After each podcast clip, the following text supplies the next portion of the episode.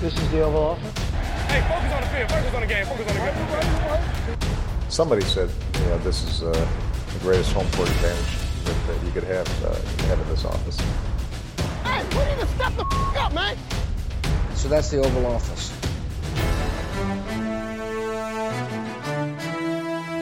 Hej og velkommen til denne udgave af Det Ovale Kontor. Er op til her onsdag den 26. august, klokken er lidt over 5 om eftermiddagen. Jeg hedder Mathias Sørensen, og med mig har jeg som altid Thijs Joranger. Hej Thijs. Hej Mathias. Og Anders Kaltoft også med mig. Hej Anders. Salut, Mathias. Fransk. Ja. Ja, spændende. Mm-hmm. Vi har desværre ikke Mark med i dag. Han er blevet syg. Han, øh, altså, vi, vi ved ikke coronavirus, men han er i hvert fald ikke frisk nok til at være med, så han har fået lov til at sidde over. Og dermed slipper jeg også for en masse diskussioner, formentlig i dag, med øh, uden ham. Så, øh, så på den måde er der måske lidt godt i det. Øh, ej, vi savner Mark, og vi glæder os til, at han, han, han forhåbentlig snart er tilbage igen. Det bliver Øh, mindre sjovt at svine Vikings i hvert fald. Ja, præcis. Ja. Og vi har heller ikke en med til at, at hype dem op, øh, som han plejer at gøre. Nå, vi skal i dag snakke om breakout, breakdown og bounce back kandidater. Og hvorfor snakker vi så lige pludselig engelsk? Jamen, det gør vi, fordi jeg kunne ikke rigtig sådan finde nogle danske ord eller udtryk, jeg synes dækker over det. Altså, det, det er jo spillere, som vi tror kan få et gennembrud i år, og som vi tror kan gå lidt ned i år, og så er det også nogle, vi tror kan komme tilbage fra måske øh, tidligere tiders lidt lave niveau. Og i breakdown og bounce back kategorierne, øh, kandidaterne, eller kategorierne kan, kommer vi også ind på holdkandidater, så øh, vi snakker altså både spiller og hold i dag. Og så har vi også lige et enkelt punkt i nyhedsrunden, men inden vi går i gang, skal jeg jo lige sige, at vi er bragt i samarbejde med dem, der støtter os på tier.dk. Hvis du også kunne tænke dig at gøre det, så gå ind på 10er.dk, e så kan du støtte os med et valgfrit beløb for hvert program, vi laver. Nå, nyhedsrunde, og jeg vender mig lidt mod dig, mens jeg stadig kan snakke ind i telefonen, Anders, eller ind i mikrofonen, Anders, ja. Øh, fordi jeg har bare skrevet, vi skal selvfølgelig snakke om Earl Thomas, Ja. fordi han er jo ikke længere en Baltimore Ravens-spiller. Nej. Øhm, han blev sendt hjem i fredags efter... Jeg, jeg, kan, ikke, jeg kan ikke helt finde ud af, om han rent faktisk slog han, slog han Chuck Clark. Han eller- slog ud efter ham. Ja. Jeg tror ikke, han ramte ham. det er vist det, man ved. Men i hvert fald i en meget ophedet diskussion, inden de to i, de to safety-kollegaer. Og øh, det betyder altså, at Thomas i, før, Thomas i første omgang blev sendt hjem fra træning, og siden altså fyret i søndags. Øhm, ja, du er jo Ravens-fan, hvis, man Ja. ikke, hvis lytterne ikke lige ved det i forvejen. Øh, hvad tænker du om det hele? At jeg synes, at Earl Thomas, han, øh, han er, er lidt dum, og at jeg synes, signingen sidste år måske virkede lidt for hastet i bagklogskabens fine lys, fordi mm. det var jo... Øh, det var jo en situation, hvor vi kom ind og, øh, hvad hedder det, lavede gribe over for Chiefs. Han var jo selv af den opfattelse, at han skulle til at skrive en etårig kontrakt med dem. Og så smed Ravens så et øh, dunder tilbud på, på bordet, og så sagde han ja til det. Skal man tro de ting, der er kommet ud efterfølgende, så har han aldrig rigtig passet ind i, øh, i omklædningsrummet. Der er kommet en masse små historier ud, og når de kommer ud, blandt andet med, at han har misset møder og fået bøder for intern opførsel. Og, Ja, det kom ud her efter det i fredags. Ja, og det var... Øh, det, er der, hvor jeg sådan lidt... Det, det er svært at vide, om det er om det, det har super meget på sig, for det kan også samtidig være noget, som Ravens-organisationen gør for ligesom at begrunde over for fans, hvorfor de har øh, lavet en All-Pro og mulig Hall of Fame øh, free safety øh, lade ham gå, selvom han, han måske ikke var det bedste fit i det angreb, så var han stadigvæk en af de bedre coverage safeties. Men altså, så, altså i forhold til, hvad Ravens, de var en af de hold sidste år, der spillede mest cover one, og der er han jo ret rar at have. Ja, Øhm, og han var top, jeg mener, han var top 5 i coverage blandt safeties også, så, så der, han, der blev ikke kastet super meget til ham, og når der gjorde, så var der ikke stor succes. Men de fleste husker jo nok øh, hans ævlen op til Titans-kampen, og hvad Derrick Henry så gjorde, hvordan han fik ham til at blive ja. meme. Øhm, så altså, jeg, jeg er... Øh, jeg er ikke sådan super glad for det, der er sket. Jeg synes, det er lidt ærgerligt, at, at voksne mennesker ikke kan finde ud af det, men der, er, der må være noget mere. Fordi du bliver ikke fyret, fordi du har slået ud efter en, kammer, øh, efter en holdkammerat i training camp, for det sker så tit. Ja. Selvom det er sjældent, man ser, at det er på, på den samme side af bolden, at det sker. Mm. Øh, og også, når man tænker på Chuck Clarks hvad kan man sige, frustration ved, at han buster et coverage i en træningssession, øh, så er det lidt svært. Ja. Det, der bliver spændende, det er så, om de kan få nogle af de penge, som han er blevet garanteret, om de kan få dem tilbage. For det er i hvert fald den måde, de har frigivet ham på, lægger de Ja. op til at skulle, øh, skulle hente Ja, noget af det, eller i hvert fald forsøge på det. Der var jo, som også du sagde, en ret stor kontrakt, de gav ham sidste år, og øh, de fyrer ham jo så på den begrundelse af, at han har opført sig skadeligt over for holdet, eller i hvert fald og sin opførsel har skadet øh, Mhm. Ravens. Det var også det, de skrev på Twitter, da de fyrede ham, og det var, så kan man da virkelig sige, at han blev sendt ud med, med, med, med drøn. Øhm, Men det gør jo så, at de netop måske kan kræve nogle af de penge her, som de ellers stod til at skylde ham. Ja. Um, så det bliver spændende at se, Og hvordan så det... s- en sidste ting lige med det her. Jeg synes, det er sjovt at se, at han ikke er blevet signet endnu. Ja, Og, og der tror jeg også, ligesom vi havde det med øh, Antonio Brown i Pittsburgh, jeg tror, der måske er noget om, at de har holdt nogle af de der ting ned. ja. For Ravens er også en af de organisationer, når de gør noget, så lytter de andre oftest, fordi den er relativt velkørt. Ja, men jeg, skulle lige, jeg hørte den øh, amerikanske podcast, forleden, The Ringer, hvor Kevin Clark, deres øh, hoved øh, NFL øh, journalist, han også sagde det her, Ravens er jo et smart hold, og når et smart hold fyrer en så god spiller, Ja. så er der en grund til det. Altså, og så, så er det nok derfor også, de andre hold holder lidt igen, fordi så tænker de, okay, hvis, hvis, så, hvis så smart et hold kan gøre det, øh, Og det er jo ordentligt cap hit, det er 25 millioner i Ja, dead cap det. eller sådan noget, Ja. så, så. Indtil videre, ja. Øh, det er Sean Elliott, er vel ham, der er udsat til at tage over. Ja, det går jeg også stærkt ud 6. fra. rundevalg for 2018. Ja, og øh, også en øh, Texas safety, ligesom øh, Earl Ja. Thomas. Hvad, Øh, hvad ved vi om ham? ikke super meget, han har ikke spillet ret meget, men øh, indvendigt i, eller inde i organisationen, der er de rimelig glade for ham. Ja. Øh, Jamen, jeg kan huske ham ud af college, hvor jeg, så- jeg så ham det år, og han er lidt en sjov spiller, fordi han, han, han er ikke nogen fantastisk atlet, men, men han, i college havde han rimelig fornuftig instinkt, der var ret, ret dygtig til at være de rigtige steder, havde også en, en god portion interceptions hos Texas. Men jeg kan huske, at, at min største bekymring var netop, at okay, han er en dyb safety på en eller anden måde, om han, men han har ikke rigtig fart til at være den der single height safety, Sidelinje Og- til sidelinje. Ja, og han har heller ikke rigtig øh, god nok retningsskift til at være en, en man coverage safety på den måde. Så man sad sådan lidt og savnede, okay, hvor placerer man ham her? Men, men, men altså, han lavede en del spil på bolden i college. Det var han rimelig dygtig til, så der er klart noget fodboldforståelse i en eller anden forstand. Men man, man sad i hvert fald, da jeg scoutede ham og tænkte, hvor, hvor, hvor placerer man lige ham her? Hvor excellerer mm. han? Og det var sådan lidt, man sad med fornemmelsen, han er nok mest en backup, for man kan ikke rigtig finde en rolle, han formentlig rigtig vil være god til. Og det får vi jo så måske chancen for, at han får chancen for at modbevise måske. Øh, Men det var nok grunden til, at han faldt til 6. runde, selvom der netop der var noget hype omkring ham, fordi han lavede nogle af de her spil. Mm. Og jeg tror, da draftprocessen startede, snakkede man anden, tredje runde, men som combinen kom, og så kom vi lidt senere hen, så, så faldt hype måske lidt, og så endte han med at også gå i 6. Ja. Ja. runde. Men vi, vi kan jo også forvente, at øh, Wink Martindale, han justerer sit, sit forsvar lidt, fordi det er jo, en, om ikke andet, så er det et, et i hvert fald, hvad vi ved indtil videre, noget et skridt ned, øh, man tager på den position. Ja, men de har, der har også været snak om, at de, øh, de prøver Jimmy Smith i træning øh, på, på free safety Ja, også. okay. Fordi Ravens har jo deres, deres tre startende corners er sat ind, og der er Jimmy Smith ikke en af dem. Øh, det er En god mand at have i overskud. Lige præcis, så det er jo også en fin måde at sætte ham i spil på. Ja. Øhm, fordi man må gå ud fra, at når de stiller op i deres øh, nickel package, så er det Marcus Peters, Marlon Humphrey og Tavon Young, som, som kommer på banen. Øhm, så det er også et alternativ, og han har jo også, altså han er jo en ældre herre, men han har jo noget spilforståelse, som det Sean Elliott af gode grunde ikke har, ja. i hvert fald erfaring, ikke har endnu. Mm, ja. Jamen, jeg tror ikke, der var mere at vende. Der, så lad os gå i gang med det, vi har sat os ned for at gøre. Altså kigge på forskellige kandidater til nogle forskellige kategorier. Vi starter altså ud med breakout-kandidater, eller det vil sige, jeg har spurgt øh, mine medværter, hvilke spillere vi regner med får sit endelige gennembrud i 2020, og de har to med hver. Vi kan starte med dig, Thijs. Yes. Jamen, øh, min første er øh, Marcus Davenport fra New Orleans Saints. Defensive end. som er den Edge, her, ja. den her edge, edge rusher, som Saints jo traded op i 2018-draften for at øh, vælge. De gav 2019 første rundevalget for at komme op til midten af første runde og, og, og tage Davenport. En, en trade med Packers, som jeg husker det, derfor Packers havde øh, to første rundevalg i, i 19, hvor de jo tog Savage mm. og, og Rashawn Gary. Men, men Davenport har haft en lidt jeg ved ikke, om man skal sige langsom start på karrieren, men han har i hvert fald ikke brudt igennem endnu. 4,5 6 i den første sæson, 6 6 i den anden sæson. Har også haft en skade, der holdt ham ude i en periode. Og øh, han, han er jo den her, da han blev draftet, var han en forholdsvis upoleret spiller. Han kom fra, fra et mindre college. Uh, jeg mener, det var UTSA, som altså University, uh, University of Texas San Antonio. Mm. Og han var en, en rimelig upoleret spiller.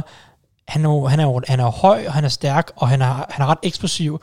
Uh, måske ikke sådan super fleksibel, men med den her kombination af størrelse og eksplosivitet var rigtig, rigtig farlig, og han, han, han, var, han, altså han løb lige igennem rigtig mange af de tackles, han mødte i college, godt nok også på et lidt lavere niveau. Og der, der, skulle han nok, der skal han nok, øh, har han skulle justere sin, sin teknik lidt mere, eller, eller lægge noget på sin teknik, så han ikke kun kan vinde på, på fart og størrelse, fordi det er bare svært i NFL. Det er ikke ret mange spillere, der kan vinde på, på ren fysiske egenskaber. Du skal have noget teknik med, og det synes jeg, han langsomt har bygget på. Mm. Og, og det, der får mig til at sige, okay, nu, nu kan gennembruddet komme, det var, at sidste år, selvom han kun havde de her 6-6, så hvis man kigger på spillere, øh, der spillede en betydelig mængde snaps, så var han den spiller, der havde 18. flest pressures, øh, eller den bedste, undskyld, 18. bedste pass rush produktivitet, altså hvor mange pressures har han i forhold til, hvor mange pass rush øh, forsøg han har. Og, og, og ligge 18 der i sin anden sæson, det synes jeg jo egentlig er ret pænt, og, og det trender jo opad i forhold til første sæson, og det er jo, det er jo væsentligt bedre end, end typer, der egentlig havde 10 eller flere 6. Der er flere spillere, der havde 10-6, men som, som ligger nede i, i 30'erne eller 40'erne mm. i pass rush produktivitet. Og, og, og der øh, og en, en af dem skal jeg nok snakke om lidt senere her, men, men der har Davenport allerede vist, at altså, han er enig, han kan allerede nu vinde som pass rusher consistently. Så er det bare, øh, om, om det nu bliver det der endelige gennembrud, hvor han tager et skridt endnu højere op i forhold til pressures, og, og, og bliver den her force modsat linje. Altså, og hvis han, får øvet, hvis han først bryder igennem, så bliver det jo rigtig, rigtig farligt, fordi de har Cameron Jordan, der er en top 5 defensive end Jeg på den anden sige, side. de har, han har jo gode folk omkring sig. Helt sikkert, og, og det, er jo, det er jo også en fordel for ham, uden tvivl, at Cameron Jordan er jo det, det store navn. Ja. Ja. Ham, der trækker øh, mest opmærksomhed. De mangler måske lidt på indersiden, hvor det er sådan, de har Onyem Marta, de har Sheldon Rankins, og de er jo fint nok spillere, men Jordan er det store navn, og, og hvis Davenport kan blive hans marker, og de kan få skabt en rigtig, rigtig god duo på ydersiden på den defensive linje, så begynder det at blive rigtig, rigtig farligt for den her, for, med det her Saints forsvar, som generelt er ret komplet og også har fine folk nede bagved. Ja, jeg skulle lige så sige, det her forsvar, vi har jo set det øh, efter mange års elendighed, og virkelig været en, en hemmesko for, for, øh, for Sean Payton og, og Drew Brees. Øh, så har det jo set ret godt ud de sidste par år, og He- helt og det klart lyder bedre. så også, som om vi kan forvente, at det måske bliver, forbliver på et rimelig højt niveau. Jeg vil faktisk sige, jeg synes faktisk sidste år, der skuffede det en lille smule forsvar. Det var ikke et dårligt forsvar sidste år, men det var gennemsnittet eller lidt over gennemsnittet. Og reelt set, hvis man kigger på talentmassen, de havde store problemer på cornerback, mm. og det var også derfor, de sent i sæsonen endte med at hive, hive Janoris Jenkins ind og alle de her ting. Og det er klart, at øh, et problem på cornerback kan virkelig ødelægge meget for et forsvar, ja. og, og det holdt dem igen. Men hvis man i hvert fald kigger på talentmassen nu, så har de ikke længere et problem på cornerback, hvis vi altså antager, at Janoris Jenkins, han, gider slash kan spille på et, et, et, et pænt niveau. Det er jo, han virker lidt som at spille, som det nu lige pa- passer ham på dagen nogle Ja. gange. Uh, men, men ellers, der har de styr på bagkæden, fordi de har Marshawn Lattimore, de har uh, Chauncey Gardner-Johnson, som jeg ikke kan finde ud af, hvad vi skal kalde CD Deuce. CD Deuce, var det det, han ville hedde? Yep. Okay. Safety formerly known as CG, CJ Gardner-Johnson. Ja, og han ændrede jo egentlig øh, navn også sidste år i college inden det, øh, hvor han tilføjede Gardner, fordi det er hans øh, stedfars navn, og han har været med Ja. til at opdrage ham, og så vil han øh, lægge det ind i sit navn, og nu er han så skiftet til, til C, CJ Deuce, eller CD. CD. CD. C-E-D-Y. Ja. Deuce. De har en slot cornerback, ja. og han er fin nok. Ja. Øh, og så har de en god safety duo med Marcus Williams og, mm. og Malcolm Jenkins. Øh, Så, så, så hvis de kan få et rigtig godt DJ Swearinger har de også. DJ Swearinger er en fin backup, Ja. og, og de har også nogle fine linebackers til Demario Davis mest af alt. De har lige fyret Nigel Brad- Bradham, men, Mm. men Demario Davis er en fin spiller, så de har rigtig mange fine brækker på det her hold. Ja. Og hvis ellers Davenport bryder igennem op på den defensive linje, så, så er det svært at finde nogen som helst form for svagheder. Og så tror jeg, det bliver, bliver rigtig, rigtig giftigt. Mm. Mm. Øh, men jeg tror, at det, det klikker for ham nu Ja. øh, i, i den tredje sæson. Modtaget. Så lad os få en for dig, Anders. Ja, jeg vil også lige påpege, at, at Tyson sidder i en fin skjort, du sidder i en Metallica-trøje, og jeg sidder i en Pickle Rick-trøje fra Rick and Morty. Det er, Ja. det, det er dejligt divers herinde. Ja. Øh, jamen, jeg, jeg ville egentlig rigtig gerne have en Bengals-spiller med til noget positivt, fordi Ja. jeg, var lidt, jeg var lidt ondt ved dig her for nogle uger siden. Og det synes du? Ja, Igen, igen. Det var, ja Ja, det var ikke kun dig jo. nej, men, men Jeg føler, alle gjorde grin med, med Bengals. Ja, men det var primært mig. Øhm, men, men nej, Jesse Bates, øh, som går ind i sin tredje sæson, Ja. ja. en, øh, en safety, som jeg sådan set altid har været ret glad for. Og øhm, han har jo været starter lige siden han kom ind i ligaen, men han er stadigvæk sådan lidt et no-name. Desværre, Ja. ja. om man vil. Men han har været ganske stabil hver sæson. Han har været der, han har haft øh, tre interceptions hvert år, og, og lavet et hav af taklinger faktisk. Så hvis Bengals forsvar skal gøre noget væsen af sig i år, hvilket jo så ser ud til at være sværere, fordi deres cornerbacks er øh, enten uheldige eller mega uheldige, Ja. øhm, så, øh, så, så tror jeg, at han bliver en af katalysatorerne for det, fordi deres, deres defensive linje kan egentlig blive rigtig god. øh, med tilføjelsen af DJ Reader, og Sam Hubbard han bliver ved med at udvikle sig. Ja. Så jeg kunne godt forestille mig også, igen, hvis, øh, hvis deres øh, draft extravaganza med linebackers øh, også går ind og bærer frugt, så får Jesse Bates mulighed for at, at hive nogle bolde ind og, og kan gøre en forskel. Øhm, tilføjelsen af Von Bell er jo også positiv Mm. på det punkt. Ja. Øhm, men altså, jeg kan bare rigtig godt lide den måde, han læser spillet på, og den måde, han øh, ja, spiller på. Og det er, det er jo så også, hvad kan man sige, en af mine yndlingspositioner generelt. Der mm. synes jeg godt nok, at uh, han er en af de nyere spændende spillere Ja. på den position. Det så især spændende ud i hans øh, rookie-år. Øhm, der, der, må, var, der skete måske ikke lige helt så meget udvikling, som man nok kunne have håbet på sidste år. Øhm, men ja, han, han, har, han har helt sikkert noget potentiale, og jeg, jeg synes også, han er en rigtig fed spiller, og jeg tror også, det er måske en, man skal sætte lidt lid til netop nu, fordi der er de problemer på cornerback, som det nu er, med at, at Trey Waynes han i hvert fald misser en stor del af sæsonen formentlig, og nu ved vi ikke lige, hvad der sker med Mackenzie Alexander. Som vi sidder her, der er han, der er han på vej i retten, eller har været i retten, eller i hvert fald skal finde ud af, om han er sigtet for noget eller ikke er, øh, fordi efter han er taget ud for at lede efter sin far, som er forsvundet. Øh, så en meget kaotisk situation der, øh, og efter ham er der så, efter, eller udover de to er der så Will Jackson selvfølgelig først og fremmest, men det er, jeg tror lidt, det er ham, man skal sætte sin lid til i hvert fald øh, i den der defensive backfield, når det kommer til øh, virkelig, altså i opdækningen, fordi Von Bell kommer nok til at få en del snaps op omkring øh, boksen og så videre, og Sean Williams er også lidt den samme type der, så Bates skal være den der sikre sidste, sikre sidste skanse, og det, øh, det håber jeg så på, at han kan blive. Så kan man også håbe på, at nu hvor det er andet år i systemet, og der træningsstaben måske har fået Ja, lidt ja. mere, øh, blevet lidt mere bekendte med deres spillere, og sætte dem i den rigtige position, så kan det Ja. måske også gøre en lille forskel. Ja, helt sikkert. Spændende. Jamen, øh, den sidste spiller for dig, Thijs. Yes. Lad os uh, hive en af draft-favoritterne frem fra 2019. Han Bless skuffer- you. Hvad? Bless, Bless you. Lige præcis. Ham. Uh, Quinnen Williams, Yes. som jo virkelig var et, et kæmpe navn i draften sidste år. Uh, blev valgt uh, third overall. Uh, Kun Bosa og, og, hvad hedder han, uh, Kyler Murray gik før. Og, det var en skuffende. Defensive tackle Jets. Ja, præcis. sige. Ja, vi lader os bare forholde position på. Det var en skuffende sæson for ham øh, hos Jets. Han, han døde lidt med skader i starten af sæsonen, og det, derfor fik lidt langsom start, og han, især mod kastet, der, der kom han ikke med meget. Han, han spillede egentlig en, en ganske udmærket sæson mod løbet, ligesom resten af Jets defensive linje for øvrigt, de var ret gode mod løbet generelt. Uh, men, men der kom ikke ret meget mod kastet. Vi, vi snakker øh, 18 pressures i alt, og, og det, det er jo ikke meget for en spiller, som, som havde det i sit spil i college, øh, var en, en force og fuldstændig ustoppelig i, i, sin, i, i sin sidste college-sæson. Uh, ufattelig spilintelligens og, og eksplosivitet og evnen til bare at glide af folk. Altså sådan den her øh, glatte ål af, af en defensive tackle. Mm. Og og det, det så vi ikke rigtigt i, i den første sæson i NFL. Og jeg tror mest af alt, det handler om, at han skulle vende sig til noget af tempoet, og vende sig til, til, til, til at vinde på den måde, han, øh, han vandt i college, fordi nu snakker jeg meget om spilintelligens. Han var utrolig forudseende i sit spil i college, og havde ligesom en evne til konstant at, at læse spillet, han idé om, hvad, hvad der skulle ske, og samtidig også bare variere netop og reagere hurtigere end mange offensive linjefolk. Og der, og der tror jeg bare, det kræver noget tilvænding i NFL, fordi når du kommer ind i den første sæson, så er det bare svært at være meget forudsigende i sit spil.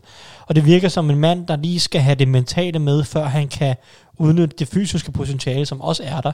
Og det tror jeg kommer i den anden sæson her. Fordi det er jo ikke, fordi han spillede en dårlig rookie-sæson. Han viste, han, han kan sagtens være med. Han viste det mod løbet, ja. men det der med at vinde som pass rusher, der manglede han noget. Og det tror jeg kommer her i den anden sæson. Og jeg, jeg, jeg både håber for Jets, og tror for Jets, at han bliver deres store forsvarsstjerne i den her sæson. De mangler jo i, i høj grad en eller anden form for profil på forsvaret. De har jo Især pass rush.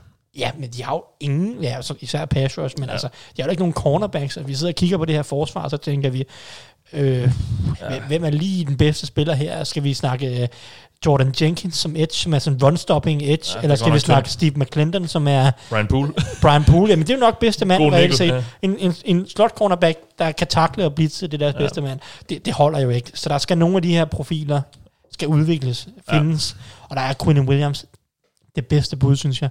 Og jeg tror stadigvæk, at han har alle ingredienserne til at lægge på, især i kastespillet. Hvis han kan spille lige så god sæson, som han gjorde i sin rookie-sæson mod løbet, så er det helt fint. Det kan han bare fortsætte med. Det kan han fortsætte med i, i 15 år. Det er helt fint, hvis han bare ligger på mm. kastespilmæssigt.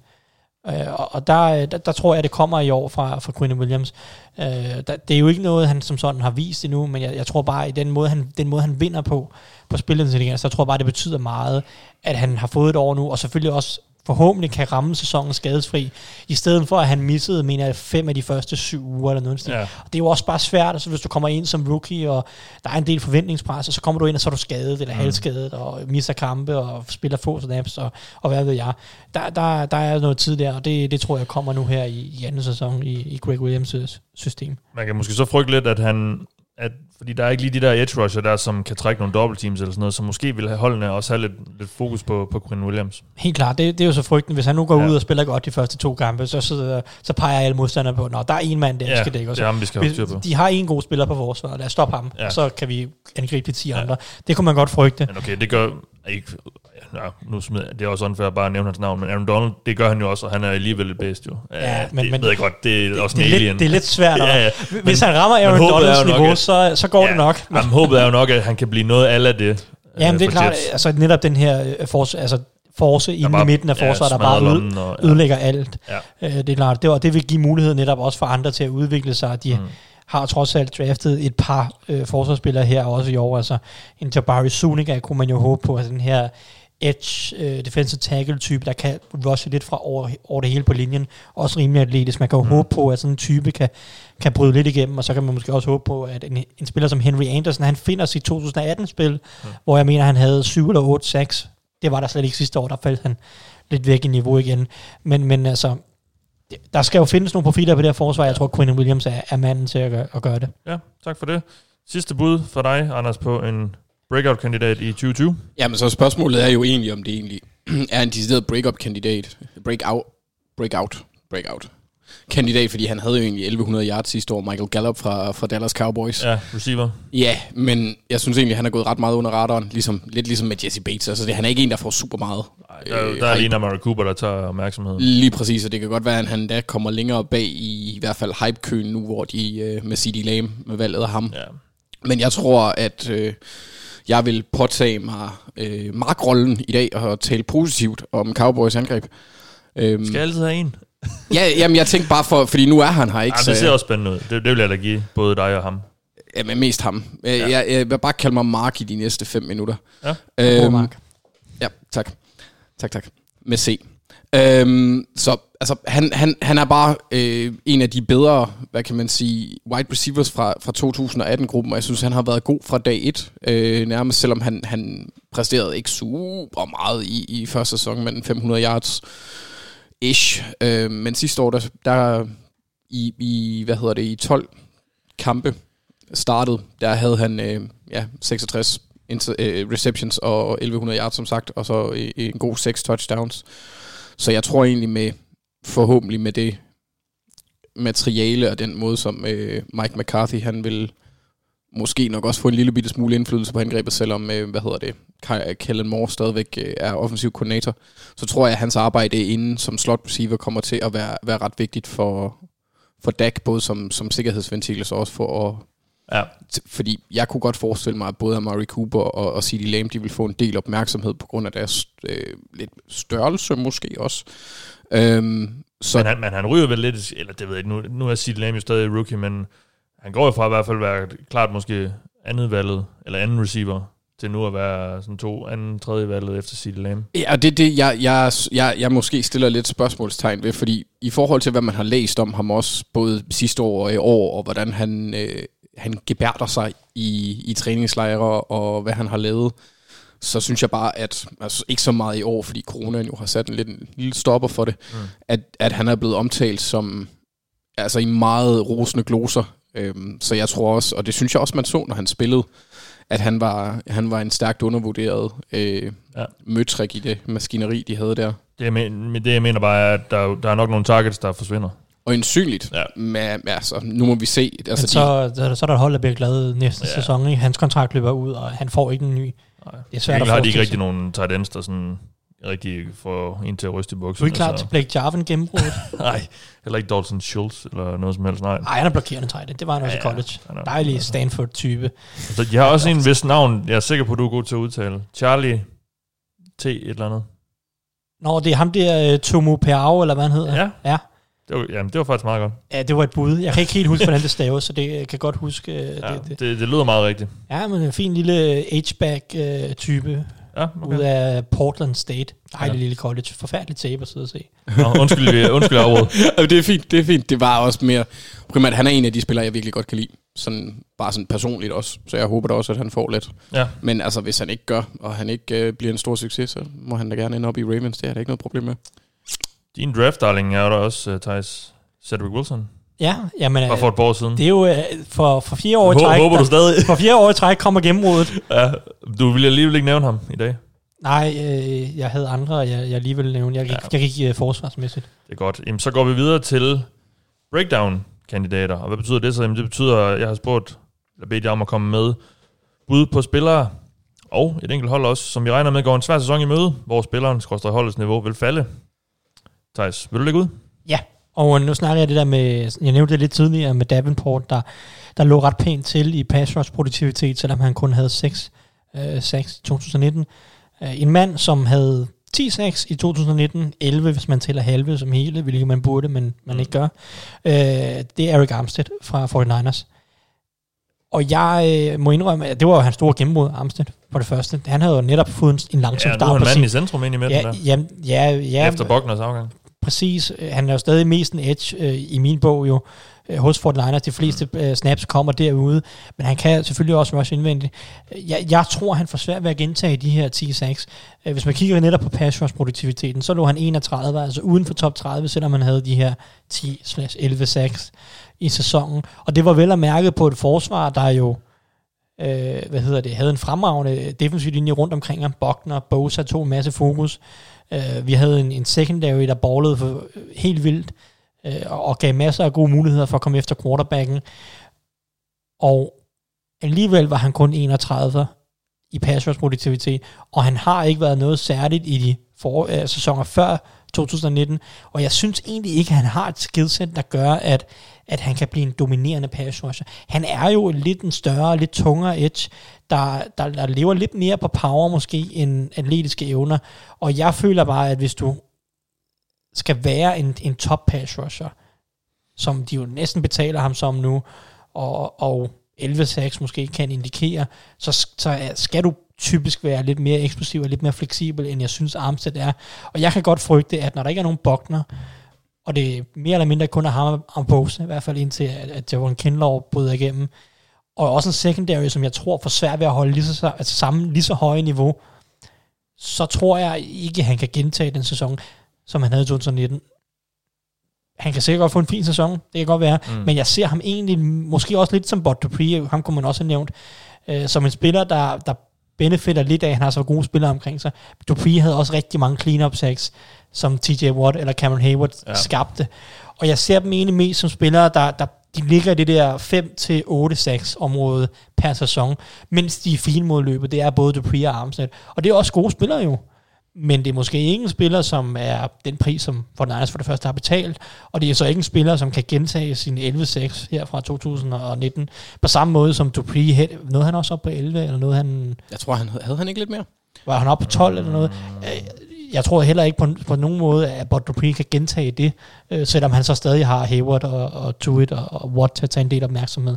Men jeg mener, at Dupree... 11. 13, nå, 13 ifølge PFF. Ja, okay, så 11 ja. og halve, hvis man Ja, tæller, nogle 13, halve, hvis man tæller halve som hele. Ja. Øh, og han havde, mener jeg, var det 6 eller 7 clean-up sacks, altså enten hvor at en anden spiller skabte det første pres, mm-hmm. så quarterbacken løb hen imod Dupree, Ja, så at ja. sige, eller hvor opdækningen holdt så længe, at, at på et tidspunkt så kollapsede lommen bare, mm. og så endte Dupree med sack. Jeg mener, han havde 6 eller 7 af dem, øh, ud af de der 13. Og det er, jo, det er jo ikke holdbart i længden, så at sige. I hvert fald ikke, hvis man skal være en top pass rusher. Mm. Og der kunne godt frygte, at, at både Dupree og Armstead, nu fik jeg nævnt to i en, fordi at ja. det passer lige ind. Ja. Nu kommer vi snart med tre i en, men Okay. ja. Ja, men altså, i hvert fald, ja, du kan nævne, at du kommer med en mere. Uh, jeg tror i hvert fald ikke, at Armstead kan gentage den sæson, og, og det kan man jo så også. Hvis han falder lidt i niveau, så, så er der måske næsten kun Bosa tilbage, som rigtig kan dominere op foran. Ja. Ja. Tænker jeg, så kan han så også dominere rigtig meget, fordi Ja. ja. han, er, han er på vej til at blive en, en, måske den bedste i ligaen, ikke? Men det var også pudsigt med Armstead, for han havde aldrig haft over 3-6 før sidste år. Nej, altså han, han var jo mest bare sådan, ja, de har flyttet ham lidt rundt mellem defensive tackle og edge, og han, var, han er stor, han er fint mod løbet, og hvad mm. ved jeg og sådan noget, men så lige pludselig så, så steppede han lidt op, da han fik en mere fast rolle på, øh, ude på, på, på ydersiden, og så hjalp det måske lidt, at forsvaret generelt bare, bare ramte alle de rigtige øh, tangenter sidste ja. sæson, så øh, jeg, jeg frygter lidt, at der kommer en tilbagegang fra Armstead, og mm. for den Niners måske lidt har overbetalt, Ja. baseret på en god sæson. Så lad os få en for dig, Anders. Og den her er jeg lidt spændt på, fordi jeg synes jo, ham her ikke er en, vi sådan for alvor har set endnu spille på et, et højt niveau. Så det er jo begrænset måske, hvor meget han kan falde, eller hvad? Ja, men, men det er også mest øh, baseret på den kontrakt, som Ravens har givet ham i Matthew Judon. Undskyld, jeg troede, du øh, skulle snakke om Sam Donald. Nå, nej, den gemmer jeg lige til senere. Nå, okay, undskyld. Ja, Det var ham, jeg hentede til. ja, ja, men det er også mest... Øh, jeg kan godt tage ham, men så skal jeg lige ned i mine noter lidt, fordi jeg havde Jeg lagt... tror bare, han gik med Jordan. Nu er vi lige i gang med Edge. Sådan. Ja, ja, det er fair nok. Så lad os høre om med, alle, om alle de Matthew der Judon. dårlige pass rusher, som får for meget hype. Nå, ja, men altså Matthew Judon, der, der er det... Altså, det er primært som sagt det, de forventninger, der følger med den kontrakt, han har fået. Øh, som vi tidligere har nævnt her i det ovale kontor, så var 56% af de øh, 63 pressures, han havde sidste år, det var ublokeret eller clean-up sacks, eller pressures. Øhm, så det, det er systemmæssigt meget af det, og jeg er lidt bange for, at han ikke kan leve op til det øh, prisskilt, han har fået. Øh, jeg er ikke i tvivl om, at han nok skal få nok snaps, fordi Ravens er relativt tynde på den position. Øhm, og så, øh, så tror jeg egentlig bare, at 2019, hvor han fik, afhængig af hvor man kigger, 10,5-6 eller 9,5-6, øh, var hans max. Øh, Ravens var virkelig gode på offense. De førte enormt ofte. De havde bolden ret længe. Så det gav også bare forsvaret mulighed, eller bedre muligheder for pass rush en del. Så, så jeg har ikke sådan de store forventninger til, at han kan gentage succesen fra sidste år. Øhm, ja, lidt trist. Og så har jeg også sådan lidt en, en, det er som min egen personlige fornemmelse af, at han måske bliver overhældet en lille bitte smule af Jalen Ferguson på et tidspunkt. Ja, men omvendt kunne man måske sige, det gavner ham jo nok, at Calais Campbell kommer ind og tager, tager noget plads. Han tager meget plads. Muligvis, men jeg regner med, at, at, at Calais han øjensynligt vil line op nu. Ej, kommer nok til at rykke dem Jeg ved godt, han måske ikke kommer til at stå lige så yderligt, som, eller hvad som helt samme, men altså, han kommer i hvert fald til at tage noget opmærksomhed for, på den offensive linje. M- Muligvis, men altså, det, det er også det, der er lidt sjovt ved Ravens linje, fordi størstedelen, altså Calais Campbell, Derek Wolf og Brandon Williams, de kommer til at skulle håndtere de tre, eller de fem offensive linjer, men det er deres opgave. Mm. Så de kan jo ikke tage to hver. Men øh, sådan, det bliver, så, så Ja. ja. Ja, altså det bliver sat op. Jeg tror ikke, at vi får Calais Campbell til at se, altså se ham i en alt for meget pass rushing rolle. Øh, så, så ja, det, måske, måske Ja. han kommer til at tage lidt, øh, ja. tage lidt, hvad hedder det, opmærksomhed, men jeg tror stadigvæk ikke, at Judon han er god nok til at, at leve op til det. Mm. Nej, modtaget. Jamen, så lad os snakke quarterbacks. Thijs, vil du lægge ud? Ja, men nu er det ærgerligt, at Mark han ikke er. Ja. For jeg vil gerne have lov det, til det er at... sikkert kun derfor, du har nævnt ham, fordi han ikke er med, eller hvad? Nej, det var, ja, nej, det var bare for at være lidt spicy. Så han ikke Og, kan, kan forsvare. øh, ja, jamen, det er også, ja, men det har også været sjovt at se hans ansigt. Jeg tror, hvis, han ikke havde, hvis Mark havde været med, så havde jeg ikke skrevet det i noterne, jeg ville til ham. Fordi så, Okay, kunne han, nok. så kunne han have fået lov til at få et overraskende ansigt. Ja. Øh, men øh, jeg, jeg har selvfølgelig taget Kirk Cousins øh, fra, fra Marks lille øh, Ja. vikinger der. Og jeg tror, ja, og det er måske også lidt uretfærdigt, fordi at uh, Kirk Cousins er en rigtig fin 2019-sæson. På mange måder en top 10 quarterback, når man kigger på effektivitet, og det hele spillet bare med det her play-action angreb, og Gary Kubiak er øh, en rigtig dygtig offensiv koordinator, og så videre. Jeg tror bare, at, jeg synes stadig, hedder det, at Kirk Cousins er en quarterback, der er meget afhængig af omgivelserne. Jeg føler ikke, at han egentlig formår at løfte holdet, hvis der virkelig kommer pres på. Altså, hvis, hvis, altså kan han transcendere systemet på en eller anden måde, eller er det bare talent og system, der afgør, hvor god kost er? Jeg synes, det er lidt det sidste. Jeg synes ikke, at når, der kommer, når, når de møder et godt forsvar, hvor receiverne ikke er lige så åbne, eller der kommer pres på ham i lommen, så synes jeg, så synes jeg ikke, han har evnerne eller skillsættet til at, at løfte sig og, og ligesom bære angrebet på sine skuldre. Jeg synes, vi så det i høj grad mod de gode forsvar, især mod Packers i de kampe sidste år. Der, der, altså, jeg synes, han kollapsede lidt, øh, fordi at, at der kom noget mere pres på. Altså Packers' op- defensive linje var super, og den overrumplede bare øh, Vikings offensiv linje. Og jeg frygter, at i den kommende sæson i 2020, der vil forsvaret være dårligere. De mangler cornerbacks, den defensive linje er blevet dårligere. Så der bliver skruet flere point mod Vikings ligger et større pres på Vikings angreb, og også et større pres på især kastangrebet, fordi så skal der lige pludselig scores flere point, og de er måske ude i flere situationer, hvor de skal indhente et eller andet. Mm.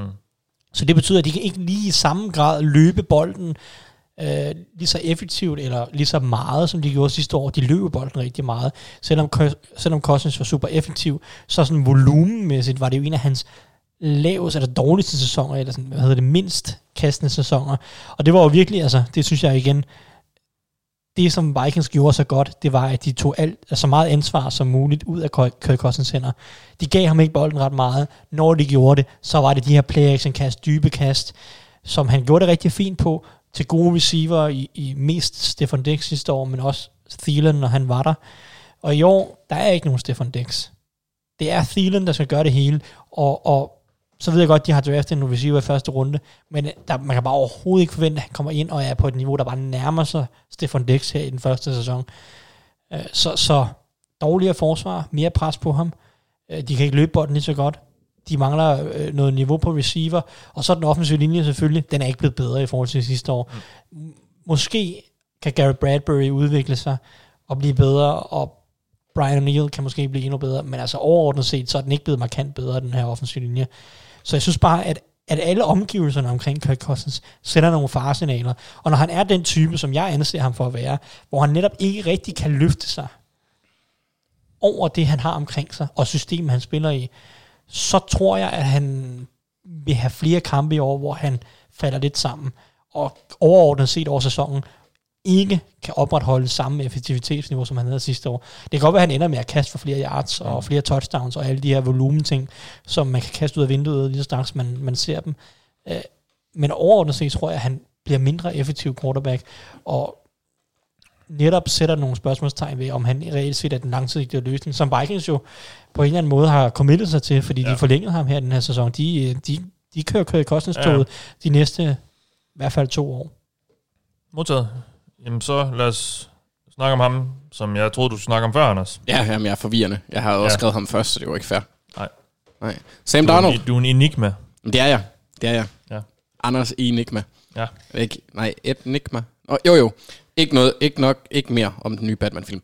Øh, mit udgangspunkt her, det er, at øh, selvom Sam Darnold han har talent, så er han ikke en world beater, der kan bære et dårligt hold. Det er der meget få, der er generelt, og Jets risikerer bare at få et meget dårligt hold. Og mine fem punkter her, for hvorfor at Sam Darnold, han, han måske regresserer i sit tredje år, må det være. Øhm, det er det første, overordnet, det er, at det er et lortehold. Jets har ikke et godt hold på papiret. Der er enormt mange spørgsmålstegn, og selvom Thijs han tror på vores allesammens bamse, Quinn Williams, så kan forsvaret også risikere at lide et, øh, et lille dyk, fordi der mangler kvalitet på pass rush og cornerback. Øhm, det er ret vigtige steder. det må man sige. ja. De har en øh, lorte linje. Jeg sammenlignede sidste år Jets linje med et hullet kondom, og det gør jeg lidt igen. øhm, oh, ja. Så den offensive linje er igen i år et stort spørgsmålstegn. De har hentet nye spillere i center Conor McGovern, guard Greg Van Roden og tackle George Fant, samtidig med, at de har draftet kærlighedsungen, eller barnet, af, af, af en hed affære mellem Jafar og Sultan med Kai Becton og så Cameron Clark lidt senere, så der kan komme til at skulle starte, hvis Van Roden eller Alex Lewis, den eneste tilbagevendende linjemand fra sidste år, ikke præsterer godt nok. De har ingen våben, øh, ingen, altså ingen pålidelige våben i hvert fald, og meget afhængige af spillere, der har talent, men ikke har vist konsekvent spil. Og her tænker jeg allermest på mit absolute hadningsvalg nogensinde i Brashard Perryman. Øh, vi kunne have haft Stefan Dix. Det pisser, mig, Ravens, ja. Ja, det ja. pisser mig stadig af. Så har de hentet Chris Rogan, de har Hogan, ikke Chris Rogan. Chris Hogan, de har hentet, øh, de har, de har draftet Denzel Mims, der har døjet lidt med nogle skader. Øhm, og så har de øh, den eneste spiller, som jeg sådan virkelig stoler på, eller har en forventning til at blive god, det bliver Chris Herndon, men det kommer jeg lidt ind på senere. Ja. Øh, og så selvom de har Le'Veon Bell, så, så tror jeg ikke rigtig på ham, når, når linjen risikerer at være så porøs. Mm.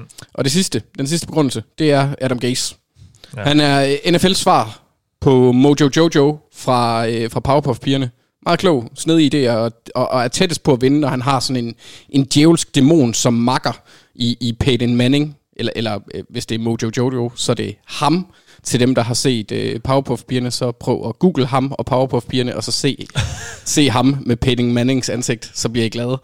Øhm, men det går alligevel altid galt, når han ikke har ham. Så derfor tror jeg, at det kan blive et slemt år for manden med verdens sejeste bedstefar. Det er Kammer. Det kan mig. Ja. ja. Det er jo sådan lidt, øh, hvor meget mere kan man regressere end Sam Darnold, som ja. jo Ja. aldrig rigtig har været god det, endnu. det, det, var, og det var jo det, jeg så sagde før. Altså, Jeg vi har tror, jo jeg, ikke set ham sådan rigtig god endnu. Mm, det har vi ikke, nej. det- Det har vi jo sådan set heller ikke med Matthew Judon, øh, for at være helt ærlig. Åh, oh, Matthew Jordan er trods alt en overmiddel spiller, uanset hvor meget vi hader ham. Eller Jo, hans men det kontrakt. er igen... Sam Darnold har på intet tidspunkt været overmiddel. Endnu. Nej, nej, men igen forventninger, hvis du regner med, at du drafter en spiller nummer 3 overall. Øh, du, altså, der er jo mange, der mente, at man skulle have taget ham over Saquon. Mm, Det skulle man også. nej, det skulle man da ikke. Det er noget pjat. No. Øh, så, så det er mest også i forhold til, at jeg kunne godt forestille mig, at det, det måske bliver sidste omgang, hvis det er sådan, det går galt. Så din prediction er, at Jets har en ny startende quarterback i 2021. Hvis det går galt, ja. Jeg tror, de har en ny head coach. Det håber jeg, Og de har. det tror jeg også, men, men de to ting udelukker ikke nødvendigvis hinanden. Nej, men, nej, men jeg tror, man... Nej, det er rigtigt. Men jeg tror, man prøver at finde en, der kan forløse Sam Darnold. Nå, jeg havde jo også bedt om at komme med et bud på et hold, der kunne break down eller bryde ned. Og øh, det er altså et bud på, hvilke hold vi regner med at gå en svær sæson i møde, som sagt, og hvor holdets niveau vil falde i forhold til måske de sidste par års lidt højere niveau. Øh, Thijs. Jeg ved ikke, om det går en svær sæson i møde, men altså, jeg, øh, jeg skal jo leve op Det gør til... de vel, hvis deres sæson, eller hvis vi regner med, at deres niveau falder. Ja, det er rigtigt. De kan ikke leve op til de forventninger og målsætninger, som de sikkert har, baseret på sidste sæson. Mm. Øh, men jeg skal jo leve op til et ry her, og det er jo klart, at jeg bliver nødt til at tale dårligt om Packers her. Ja, Det, øh, det kan vi ikke komme udenom.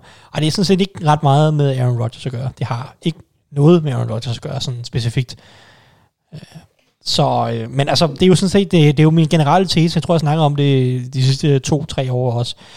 Øh, hold, der vinder usandsynligt mange tætte kampe året før, har det bare med at gå tilbage året efter. Mm. Vi har set siden 2006 23 tilfælde af hold, som vinder mere end fire tætte kampe per sæson. Det vil sige mindst flere, de taber. Det vil sige mindst fem gange flere, end de fem gange har de vundet en tæt kamp, mere end de har tabt en tæt kamp. Altså det er inden for syv point.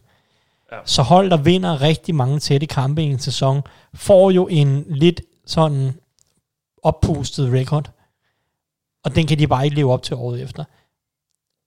Inden 2019-sæsonen, altså hvem der havde for mange tætte sejre i 2018, de, hold, eller de to hold var Los Angeles Rams og Dallas Cowboys. Begge mistede slutspillet sidste år og gik tilbage. Mm. Rams især i forhold til ja. deres Super Bowl-sæson. I år har vi igen to primære regressionskandidater, og det er Green Bay Packers og Seattle Seahawks. Packers især havde en 13-3 record, og det var de bare på ingen måde i forhold til niveau, synes jeg. de havde en nem schedule. Hvis man man kan da, øh, ham, ja, det havde de også, og, men de var også bare heldige, synes jeg. Ja. Øh, hvis, man, hvis man snakker, eller hvis man, øh, hvad hedder det, ham der hedder, han hedder Stuart, jeg kan ikke huske, hvad han hedder til efternavn, men Football Perspective hedder han, øh, laver en masse oversigter, hvor han tager hold og ofte sammenligner dem på tværs af æra og, og laver en masse gode ting, hvor han justerer netop til æra og kigger, mm. kigger på hold historisk set. Han lavede en oversigt, hvor han øh, netop kigger på alle 13 af tre hold og deres reelle niveau i forhold til ligaen og øh, point for, forskel og øh, offensiv og defensiv produktion og hvad ved jeg. Øh, netop i forhold til, relativt i forhold til ligaen øh, hvert år. Og der var Packers det dårligste 13-3 hold nogensinde. Ja. Seahawks var det, nu kan jeg ikke huske, var deres record 12 og 4 sidste år, eller var den 11 og 5? Seahawks var det tredje dårligste øh, hold med den record, som nu, lad os se, hvad er det, 11 og 5. Mm. Seahawks var det tredje dårligste 11 og 5 hold nogensinde, øh, ifølge hans opgørelse. Ja. Altså, Packers var ikke 13 og 3 hold sidste år, og det er ikke et Packers hold, der har forbedret sig, synes jeg. Så det kan jeg simpelthen heller ikke forestille mig, at de er 13 og 3 hold sidste år, eller, eller 13 og 3 hold igen i år. Nej. Og det kan da blive en helt lidt dårligere, synes jeg, fordi offensivt, der øh, kan man diskutere filosofien, som måske bliver lidt løbetung i år, men de mangler også bare receiver. Defensivt var de, synes jeg, sidste år måske lidt for meget afhængige af turnovers. De havde rigtig mange turnovers, og reelt set var deres forsvar ikke fantastisk til at lukke ned for modstanderens sådan yardproduktion. Og, og det kan godt bekymre, fordi for turnovers er meget ustabil fra år til år. Det er meget ustabilt, hvor mange turnovers et forsvar kan kreere. Vi så det også med Packers, der havde, øh, undskyld, Bears, der havde rigtig mange turnovers i 2018. Så laver de nærmest ingen i 2019 overhovedet. Og det er bare voldsomt ustabilt. Øh, og, og der kan man godt frygte, at Packers går lidt tilbage der, så deres forsvar også går mere tilbage, og, og bliver måske ja. lidt mere på linje med, hvor mange yards de egentlig tillod i en, en, en nogenlunde gennemsnitligt forsvar. Øh, og det, øh, altså, jeg har stadig Packers til at vinde divisionen, men det bliver ikke med en record, der kommer i nærheden af 13 Siger mere om divisionen end om Packers måske. Det siger mere om divisionen end Packers, tror Ja. jeg. Ja. Men, men altså, jeg er ikke sikker på, at de kommer over 10 og 6 i hvert fald overhovedet. Mm. Og, og det kan da også blive dårligere end det. Okay. Så lad os få et bud fra dig, Anders, på et hold, der kan gå ned i niveau. Ja, men jeg havde egentlig skrevet Vikings på først, men så fandt jeg ud af, at Mark ikke var her, så var det ikke sjovt. øh, så jeg har valgt noget andet, som jeg synes er sjovt. Og det er måske lidt mere i forhåbning, øh, med lidt mere realisme i år. Øh, Patriots regner jeg med, de falder i niveau i forhold til, hvad de har været. Og det er der, det er der sådan flere årsager til, fordi de problemer, de havde på angrebet sidste år, øh, dem har de stadigvæk, også selvom øh, Cam han kommer til at spille fint.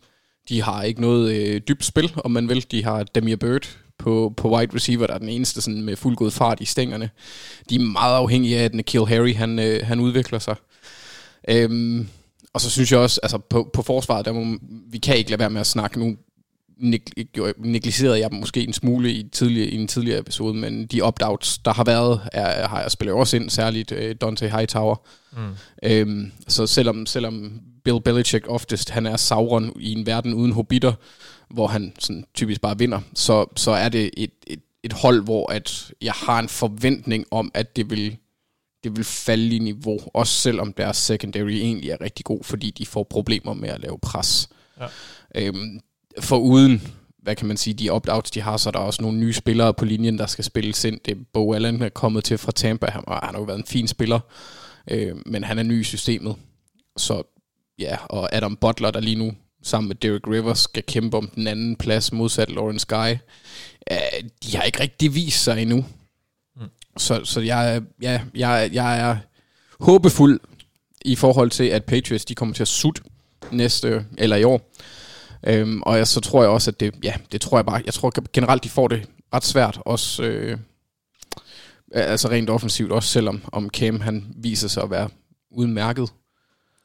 Ja, der, der mangler lidt nogle våben, men det, er jo, det var så også det, men så, det var der også mange, der sagde, dengang han blev signet, og så var det sådan, jamen det havde han heller aldrig rigtig i Panthers. Og der blev han trods alt MVP i et år. Ja, ja, ja, men nu er han så også 31 og har nogle skader Ja, ja, på, det det. Øh, Altså- på, på ryggen, ikke? Ja. Så altså, man kan jo øh, håbe for Patriots fans, at det, det ikke sker. Og de andre gange, jeg tror det er næsten fem år siden, jeg, ah, det kan ikke være tre år siden, jeg først begyndte at kalde Tom Brady, han, han skulle blive for gammel og falde, falde ned, og der fik jeg ikke ret.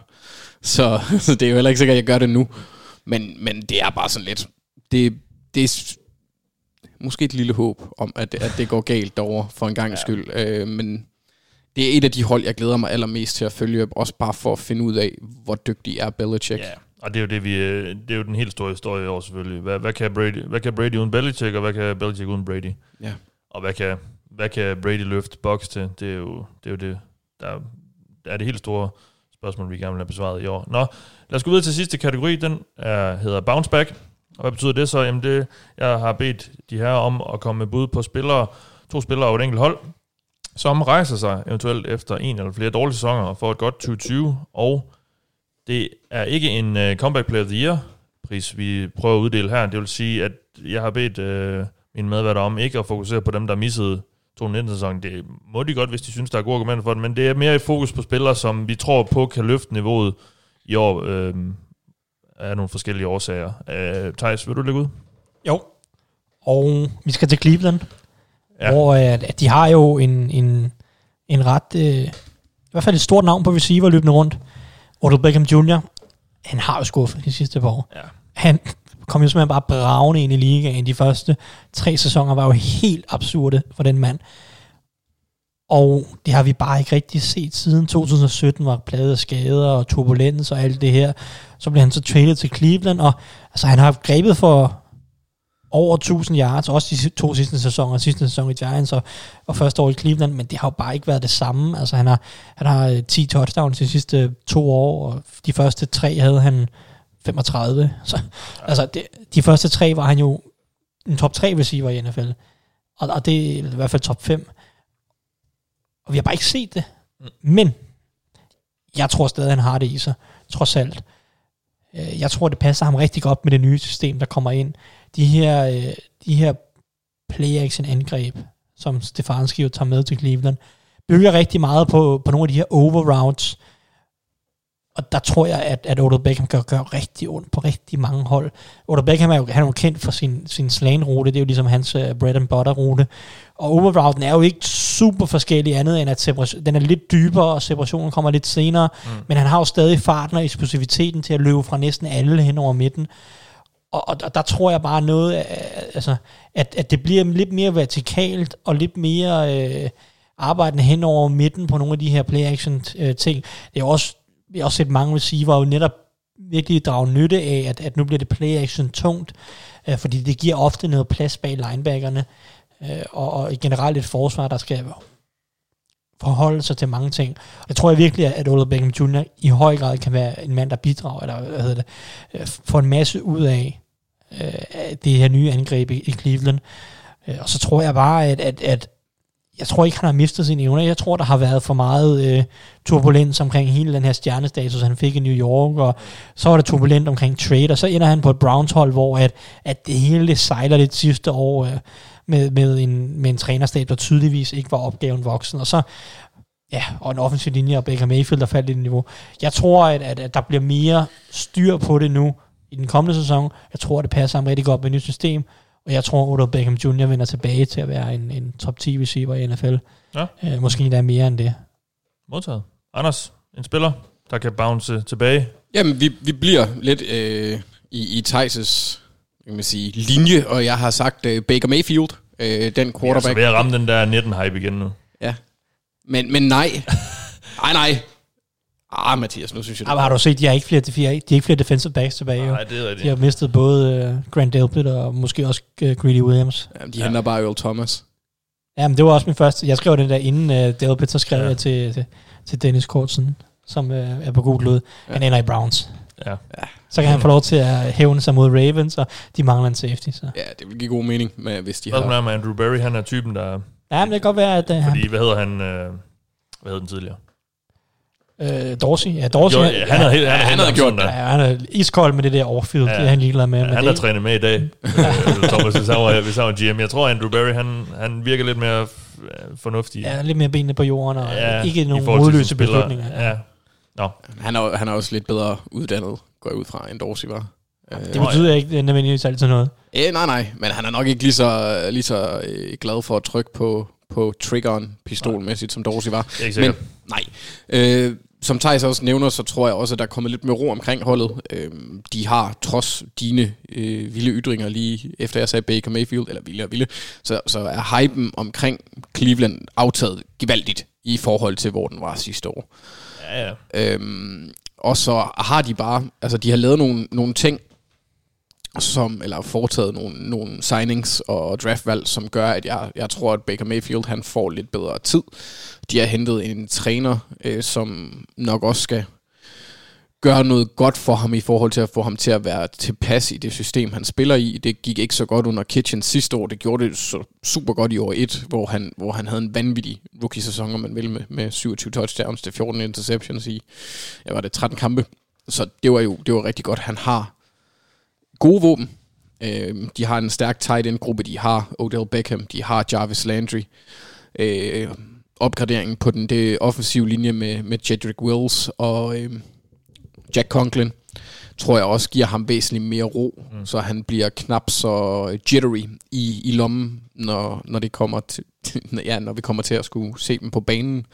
For det var også lidt det, man så sidste år, at han, altså, han mistede lidt af den der swag, han havde førhen. Og det det, det er jo en, en, en mand, der skal sådan, han skal, han skal jo gerne have ro omkring sig, sådan nogenlunde i hvert fald mentalt, fordi hans arm er ikke den stærkeste i verden, så hvis det er sådan, at han bliver lidt forhastet, så bliver det lidt nogle knuckle punchers, øhm, at han får fyret afsted.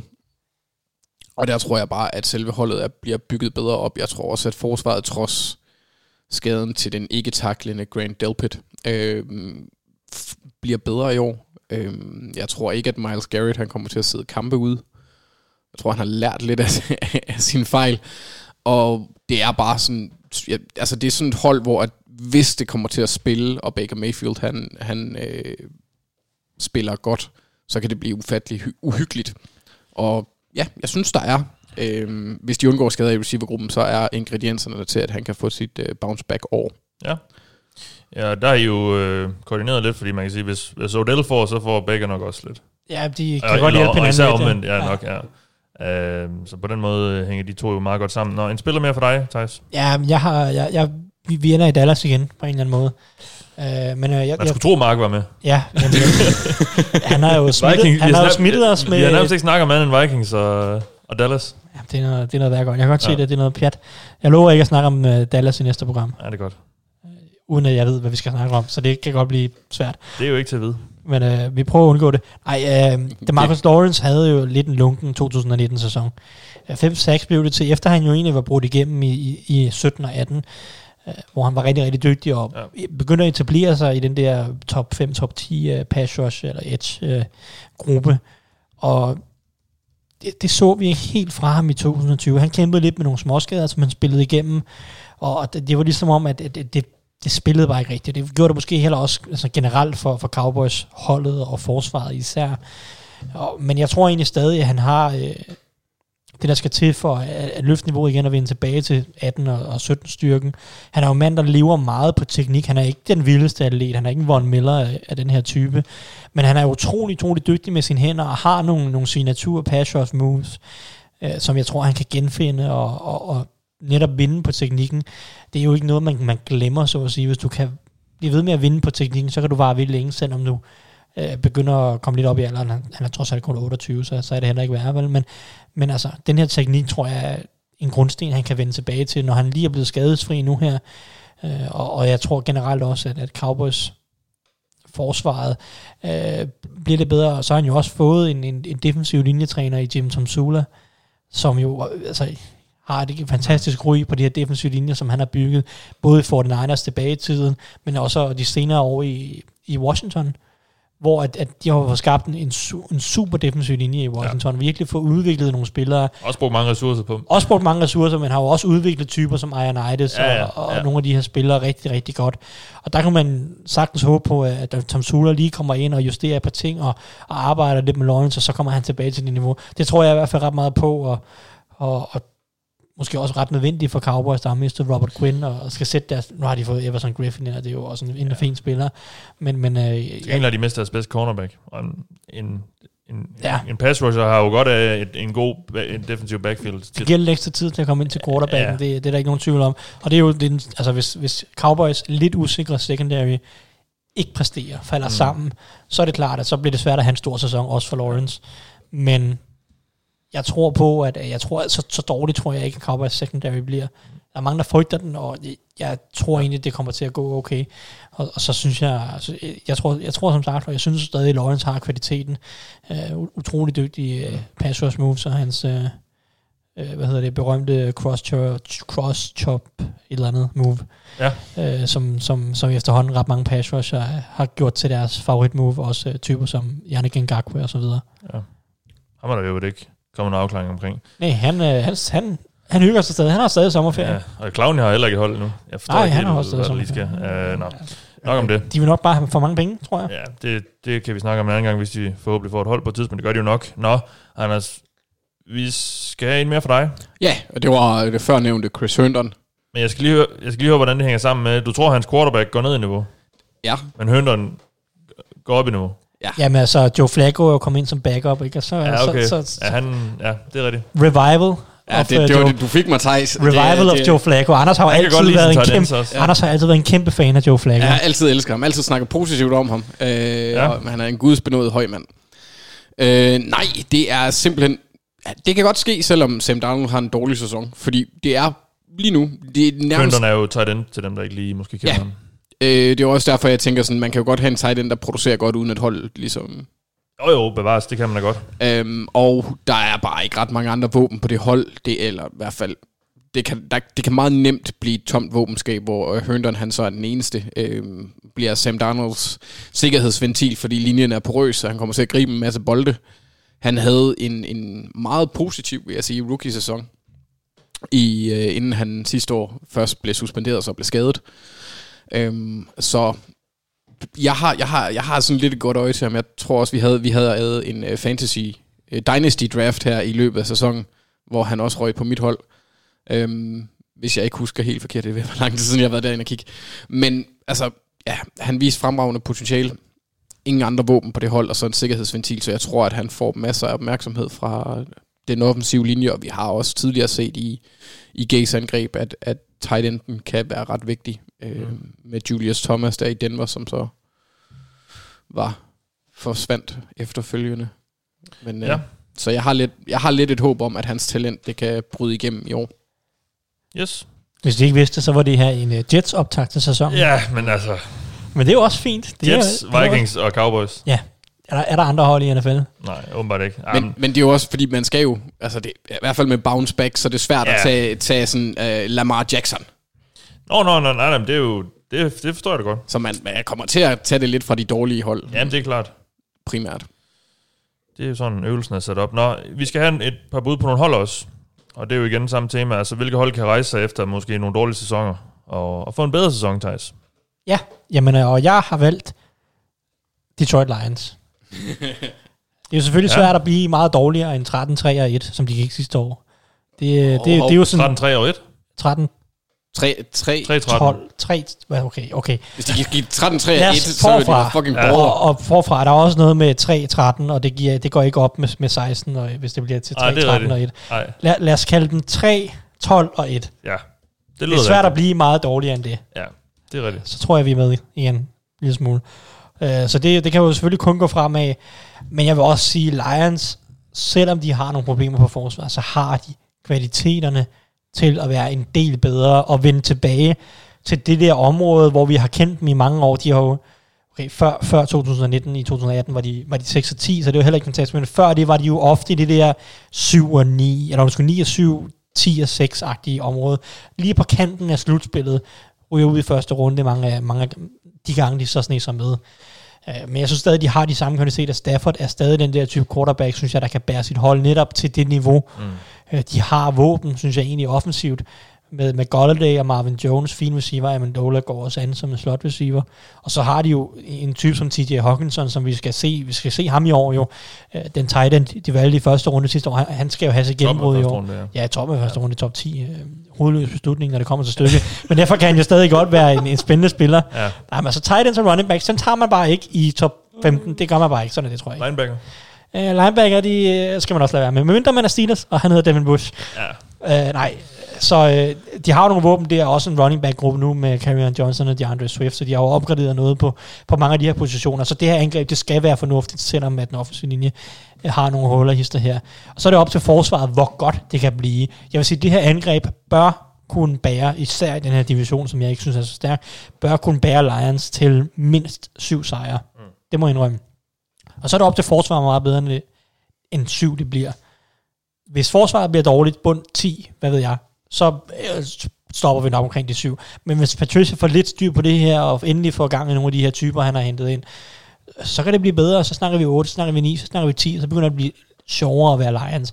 Og uanset hvad, så vender de tilbage til det der område, som vi har kendt dem i hvert fald mange år, lige uden for slutspillet, der sniger sig med nogle gange. Ja. Og det er jo i hvert fald en eller anden form for et bounce back. Øh, ikke at jeg, altså, som sagt, jeg tror ikke på nogen som helst måde, at Lions kan gøre sig gældende Nej, nej. i, i toppen, men det er i hvert fald et bounce back til det der øh, dejlige øh, middelmodighed, som de har været i mange år. Ja.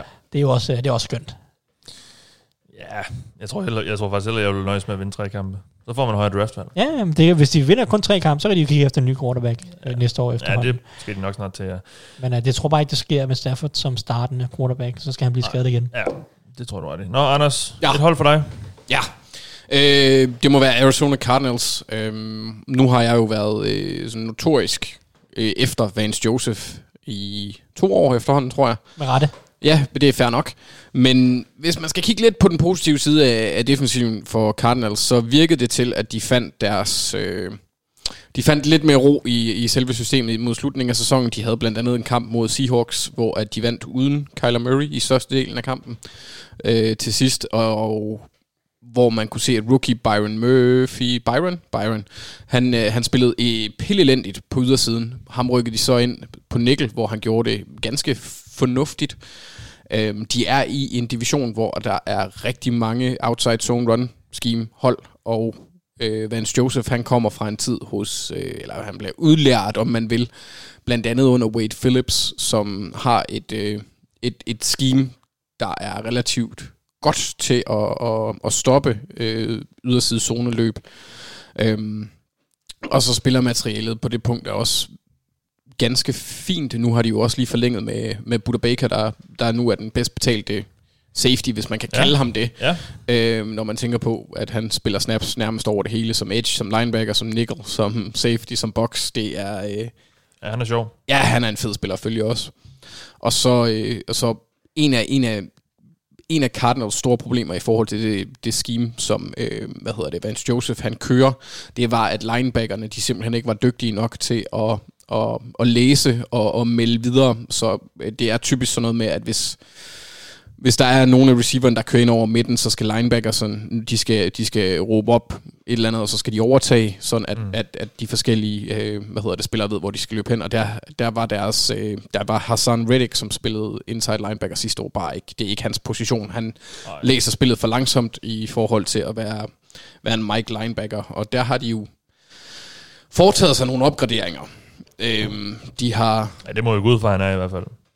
Ja, altså, altså Isaiah Simmons ved vi jo ikke rigtig, hvor spiller. Om de sætter ham på Mike Linebacker, det bliver måske lidt et spørgsmål. De har hentet Devondre Campbell i uh, Atlanta også, som kan gå ind og spille den rolle også. Så jeg tror, at de måske uh, placerer uh, Isaiah Simmons lidt ligesom en, en meget, meget stor og uhyggelig Buda Baker. Det var en kanot. Hvad? Ja, Devondre. Devon, Devon Kennard. Nå ja, for pokker. Men han skal forhåbentlig ikke dække ret meget op. Han Nej, kan nej, fokusere på, på at komme efter. linebacker der. Ja. Ja. Ja, så øh, på den måde kan der være lidt håb om, at de på, på forsvaret kan, nu hvor de har et ekstra år inde i systemet, og Vance Joseph ser lidt mere ud til at vide, hvordan han skal bruge de spillere, han har. Øhm, kan, Jeg vil se det, for jeg tror det. ja, det vil jeg også meget gerne. Man, man kan jo håbe, at de begynder at dække tight ends op i 2020, for eksempel. Det, Lige præcis. Jeg tror, at det var, det var sådan lidt taktik, smart i, hvis, hvis man nu spillede fantasy sidste år, så skulle man bare se, hvem møder Cardinals? Okay, deres mm. tight end, ham skal ja. vi gå efter. Og- øh, men, altså det, og der kan man sige, Sim- Simmons kunne godt få en nøglerolle der. Lige præcis, og det var, det var også øh, en af mine pointer. Øh, og så samtidig også med, med angrebet har jeg en forventning om, at det udvikler sig til det positive, og Kyler Murray han udvikler sig i en positiv retning samtidig også. Så, så jeg kunne godt forestille mig, at de går, går et, et fint nok år i, i møde, og jeg tror også ja. Godt, at de kan overraske øh, ret mange af os. Tak for det. Det var det for dette program. Vi er tilbage næste uge med det sidste off-season-program i år. Det er nærmest ikke til at fatte, at sæsonen er lige omkring hjørnet, men det er den jo. Øhm, så vi skal snart til at lave nogle optagter, men altså, vi laver det sidste off-season-program i næste uge, og det bliver simpelthen en lytterspørgsmål special, så læg hovedet i blod derude, og så, hvis I kommer på nogle spørgsmål, så send dem til os, eller skriv dem til os, når vi laver et opslag, hvor vi gerne hvor vi beder om dem. Øh, men som sagt, hvis I finder på nogen inden da, så, så send dem til os. Det tager vi meget gerne imod. I den omgang, der har du lyttet til mig, Mathias Sørensen. Med mig har jeg haft Thijs Ranger og Anders Kaltoft. Vi lyttes ved.